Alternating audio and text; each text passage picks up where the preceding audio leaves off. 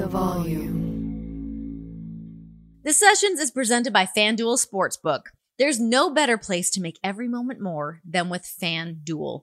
They're America's number one sportsbook for a reason, y'all. It's so easy to use. It's safe and secure. That's one of the main things for me. I don't want any BS. I love that there's no BS with FanDuel. Plus, you get your winnings fast. Now winnings are delivered in as quick as two hours. Plus, it's super fun to combine multiple bets from the same game into a same game parlay. It's awesome. So if you are new, just download the FanDuel Sportsbook app to get started now. Sign up with the promo code Renee, that's R E N E E, so they know that I sent you. Disclaimer 21 plus and present in Arizona, Colorado, Connecticut, Iowa, Illinois, Indiana, Louisiana, Michigan, New Jersey, New York, Pennsylvania, Tennessee, Virginia, Wyoming, or West Virginia. Gambling problem? Call 1 800 NEXT STEP or text next step to 53342 in Arizona, 1-888-789-7777 or visit ccpg.org slash chat for Connecticut, 1-800-GAMBLER or visit fanduel.com slash RG for Colorado, Iowa, Indiana, Illinois, New Jersey, Pennsylvania, and Virginia, 1-877-770-STOP for Louisiana, 1-800-270-7117 for confidential help in Michigan, 1-877-8-HOPE-NY or text HOPE-NY for New York. Tennessee Redline 1 800 889 9789 and 1 800 522 4700 for Wyoming. Visit www.1800gambler.net for West Virginia. Hey guys, welcome to the best of the sessions. What we have done is we've combined the best of Tuesday's episode and Thursday's episode, mashed them together to give you a beautiful little audio gift for your ear holes. We have some awesome, awesome guests on the show. Cannot thank people enough for taking the time to to come hang out with me. Give me a little bit of their time. We give you a little bit of that. We all get to hang out and enjoy it, learn a little bit about each other. Um, so it's really cool to mash these all together, and you guys can get those little abbreviated highlights of both of the interviews throughout the week. Also, of course, if you want to listen to the full lengths, you can do that. They all exist. Uh, just make sure to check out all things from the Volume Podcast Network. Like, subscribe, turn on those notifications, all that good stuff. But let's get into it. Here's the best of the sessions. When do we get to see you and Rhea Ripley together? Because you've got to play Shinsuke Nakamura to the ring. What a fucking moment that was because not only does Shinsuke have like the best music and like the best entrance, but when you came out to play for him at WrestleMania, what was that like uh three, four years ago? Because you and Rhea obviously would be a hell of a tandem. When do we get to see that? Oh, I would love that. Get me and Ash Costello out, Ash uh, from New Year's Day, who actually sang her theme song.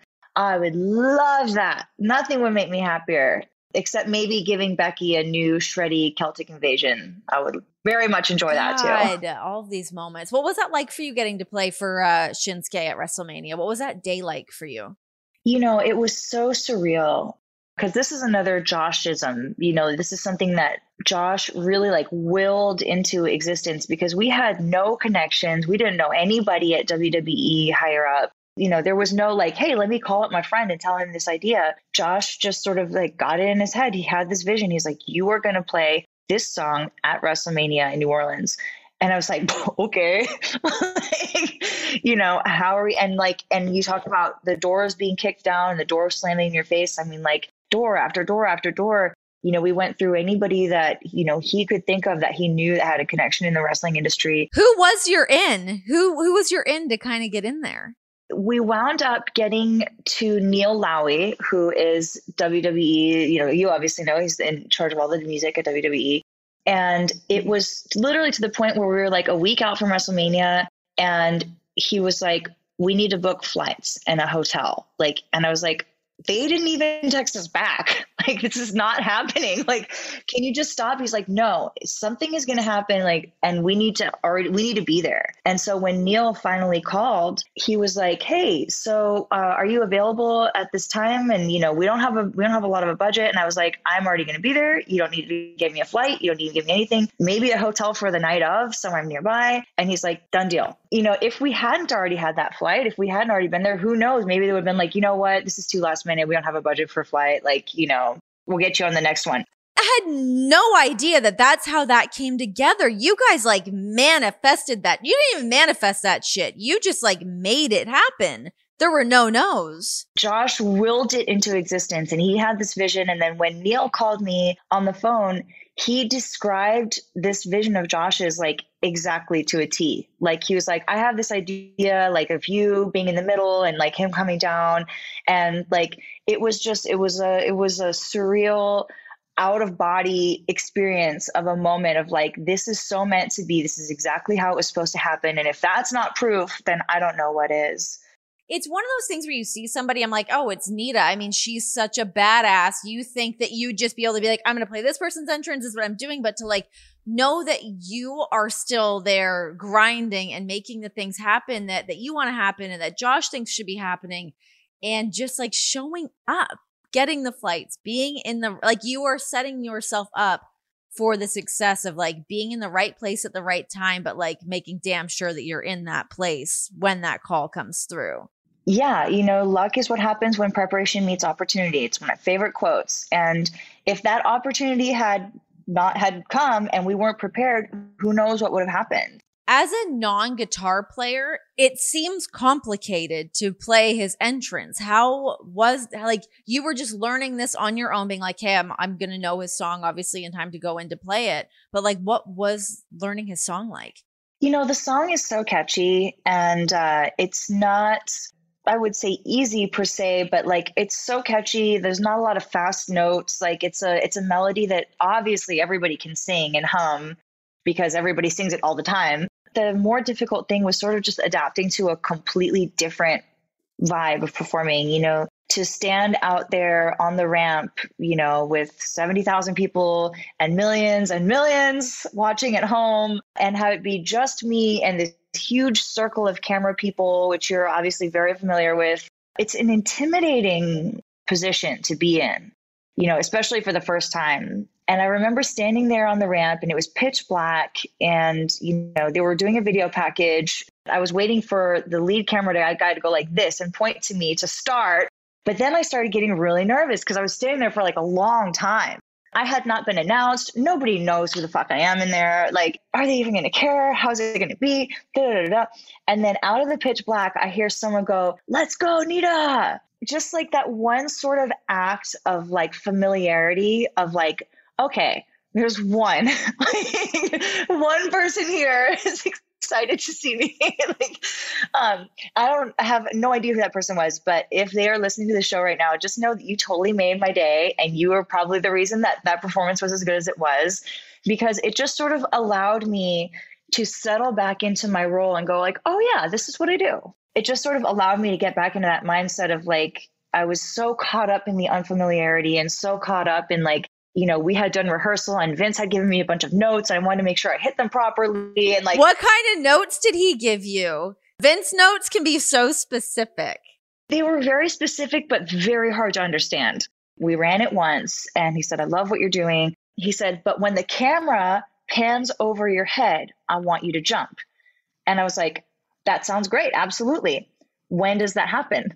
Because I have no idea what's being seen on the monitors. Like, I don't know when the camera, like the above camera is doing that. He's like, when the camera goes over you. And I was like, yeah, okay, I got it. But when does that happen in the song?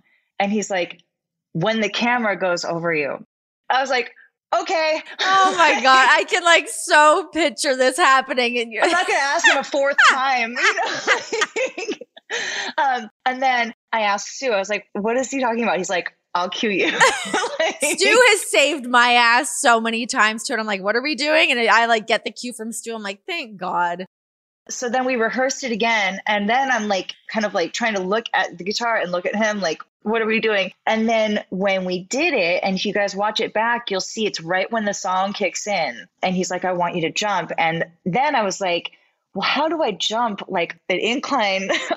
Imagine you bit it and you like fall down the whole ramp, which is like a mile long. Bro, I fall down on stage all the time. Like this is sort of my gimmick. Like this is my everybody knows I trip and fall all the time. You know, like I don't even drink. I don't even wear high heels and I I eat shit all the time. So like I was like, okay, the only and like I'm not a particularly high jumper compared to the wrestlers that you see who can like you know fly through the air like a freaking cats production, you know. So I was like, the only thing I could think of was to jump and then like land in this sort of like Spider-Man crouch thing. Oh, I, I can see it. I just pictured it. Yep.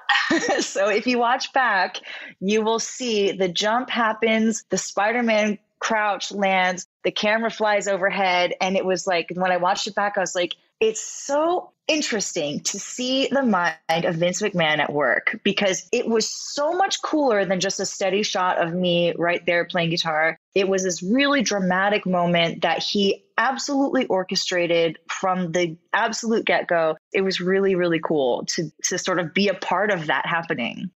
That was so fun for me to just relive that with you because I'm for I'm just like a huge Shinsuke Nakamura fan to begin with, but I remember being like, I want to get out there. I was dying to see you play his entrance when I knew that you were going to be there. And I don't get out there like in the crowd that often during a mania, but I was like, I have to see that in like what a goosebumps fucking awesome moment.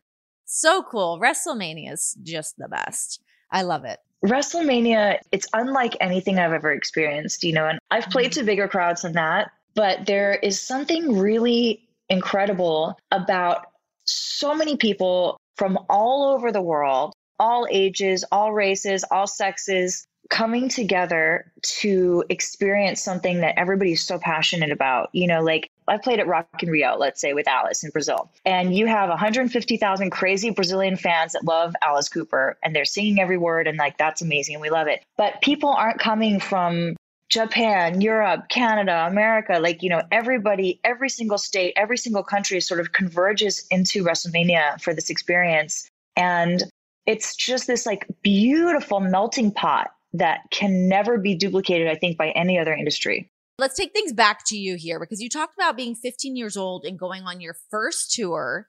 Are you like a workaholic? Super workaholic. It comes, I think, from growing up in sports. You know, I grew up doing gymnastics. I remember my first gymnastics competition. I did rhythmic gymnastics. What a fucking sport that is. Totally. It's bizarre. You look back at it now, it's you have the ribbon and the hoop and the ball and like juggling clubs and like all kinds of crazy shit. I was watching it during the Olympics and I was like, are these girls for fucking real right now? Like, dude, it's wild. So I did that from uh, basically the time that I could walk until I started playing guitar at 13. And my first competition, I was eight or nine, and I had trained my ass off for years. And I went in like in the kids division and I swept the whole thing. Gold medals across the board and the overall. I was like, fuck yeah, like, you know. And then uh, I had another competition a few months later. And at that one, I went in and I did not medal at all. And I went crying back to my coach and I was like, you know, what happened? She's like, you didn't work as hard you got comfortable and you didn't work as hard and that's why you didn't win. If you want to win you have to work the way you did for the first one. And i was eight or nine and i was like oh the amount of work that you put in directly affects the result that you get in so many words. I really credit that with the attitude that i continued on with you know for the entire rest of my life then getting into music then practicing guitar and getting good at playing guitar i don't like being bad at things so I became obsessed with the guitar and I would take my guitar with me to school. You know, you have a 10 minute break between classes. You know, I would run to my next class and I would take the guitar out and I would play for five minutes and then I'd go into class. And then I would sit, you know, I was a, a weird kid. I was a bit of a loner. I had a hard time making friends you know, so I had my one or two friends and I would just sit on the bleachers with them at lunch and I would sit and play guitar. And uh, I met the you know the members of my first band. We started doing little shows on weekends and stuff, and getting bigger and bigger and bigger. And we won uh, a couple Battle of the Bands, and then got to do uh, an opening slot on a very small stage on Vans Warped Tour. When you're a kid and Vans Warped Tour is coming through, and you get to be on any one of those stages, holy shit!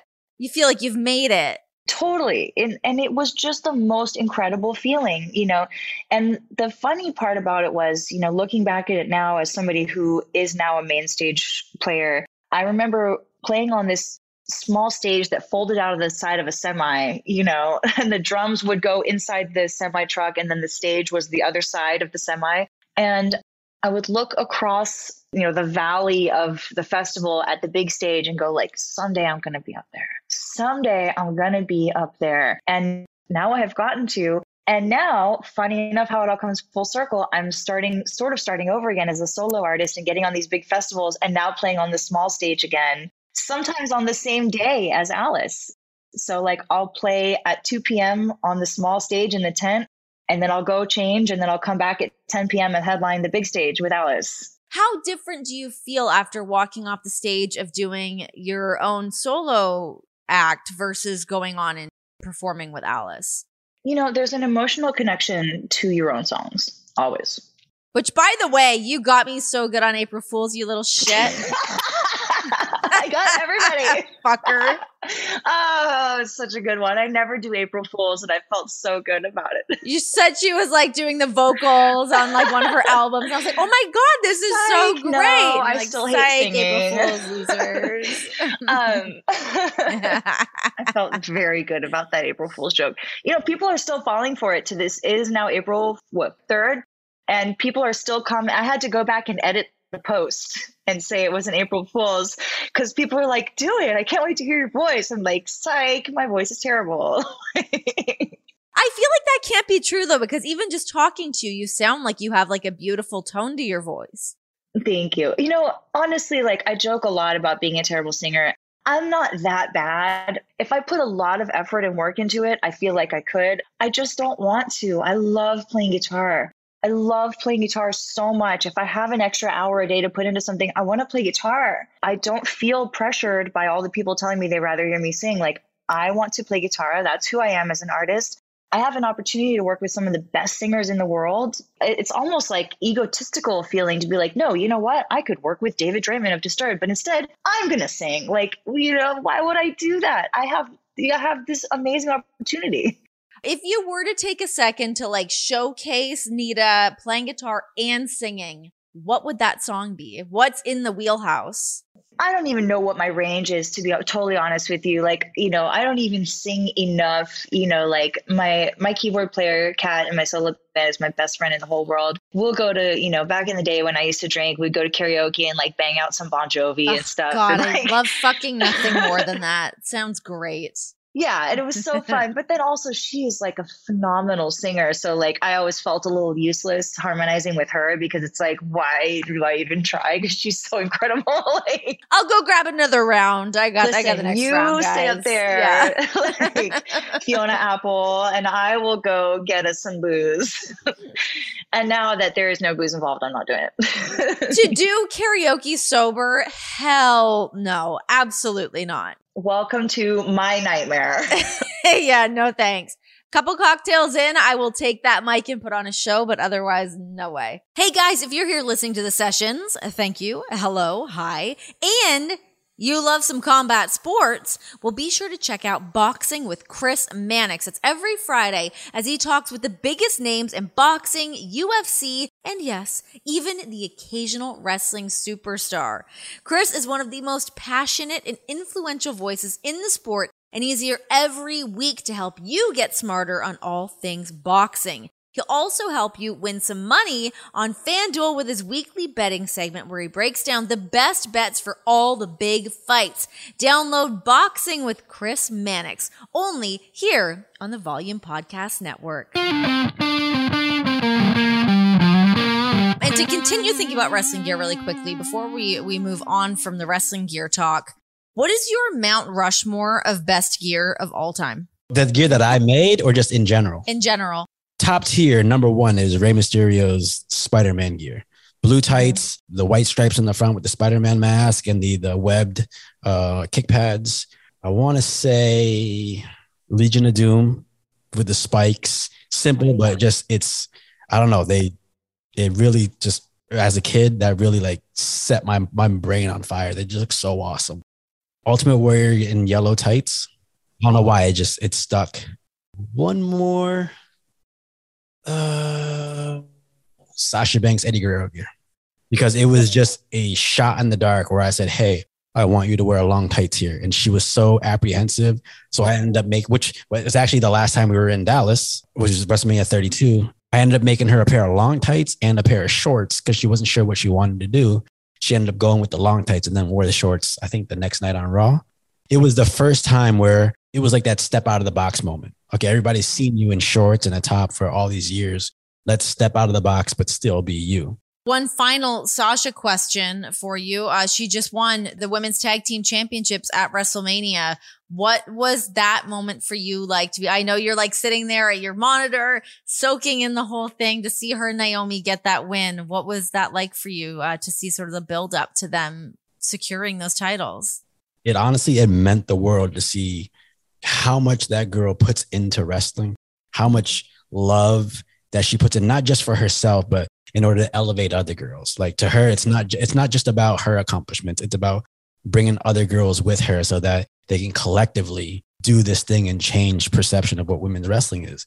And you know, there was always that crux in the back of everyone's mind, like, oh, well, she always loses at WrestleMania. She always loses. All these first time ever is everything, but she's lost at WrestleMania. So to finally get that monkey off her back was really good. Like I, I was, I was in my brown suit. I ran down to Gorilla, just waited, just because it's like, yeah, Oh, I love that. It's so it's it really is cool to have those moments and you see your significant other to have those moments and like as much as it's obviously it's it's their moment and they're putting in that work but to be along the ride with that person and getting that like seeing that moment it's it just gives me like goosebumps. I mean when i've been there with john when he's had really cool moments like that it's like when he won the wwe title i'll never forget that of being like he i had no idea what was happening. It did not know he was cashing in at money in the bank.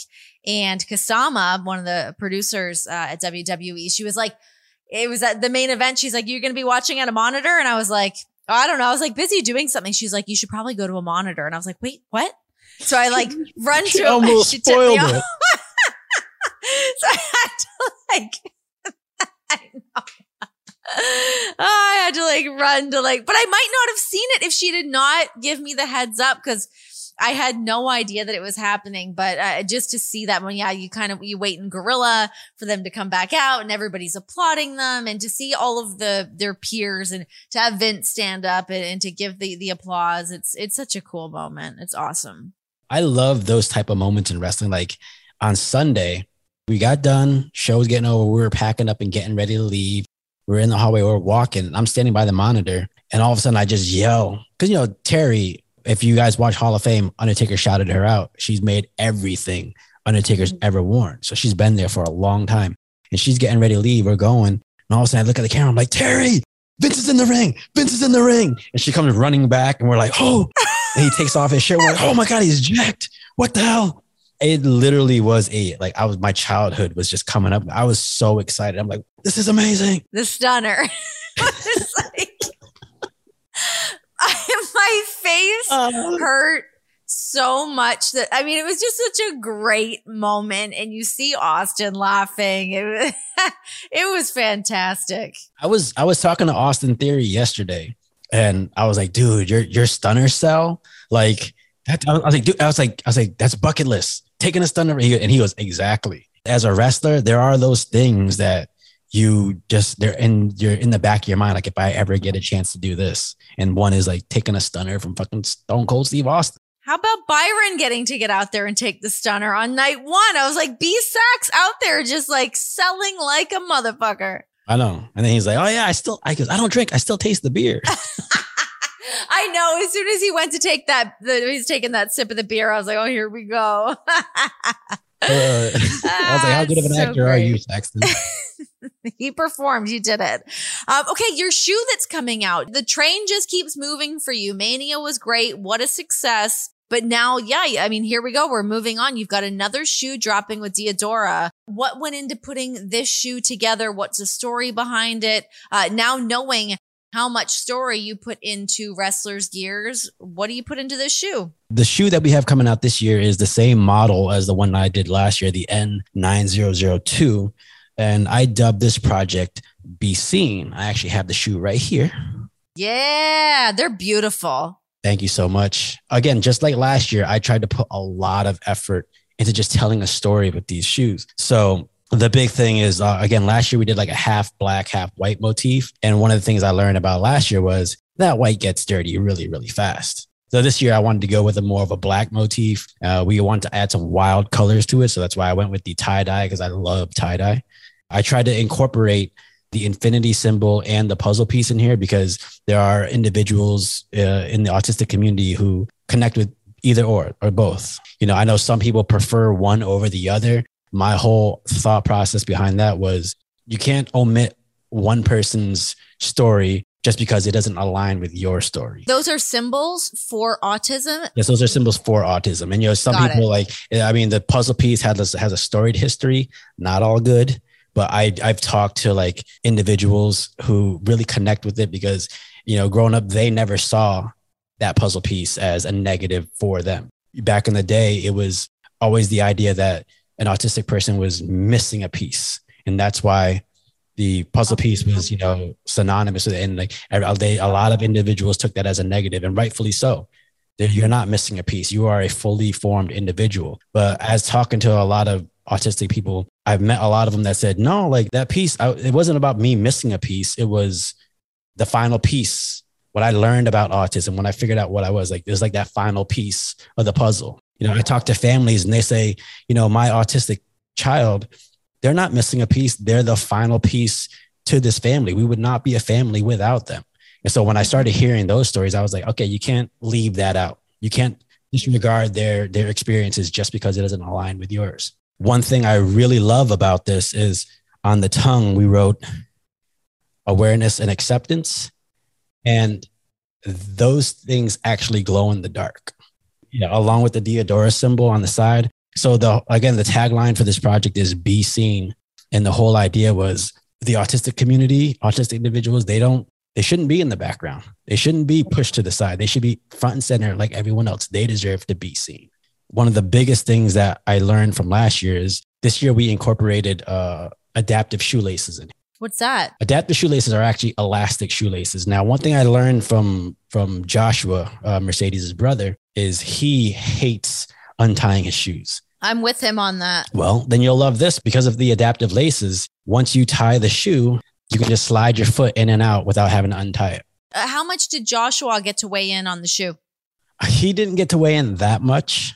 He just loves colors. So I literally, when I was fashioning the shoe, I just I had him in mind. I was like, what would Joshua like to wear? I, his shoes are always filthy, so that's why I went with the black. He loves crazy colors. He doesn't really care what color he's wearing, so I said, let's put all the colors on there so he can match everything. Got to get that rainbow out there. Have all the colors, mix and match. You can pick what you want to highlight. I love that. We're doing a shirt working in conjunction with this company called Spectrum Designs out of Port Washington, New York.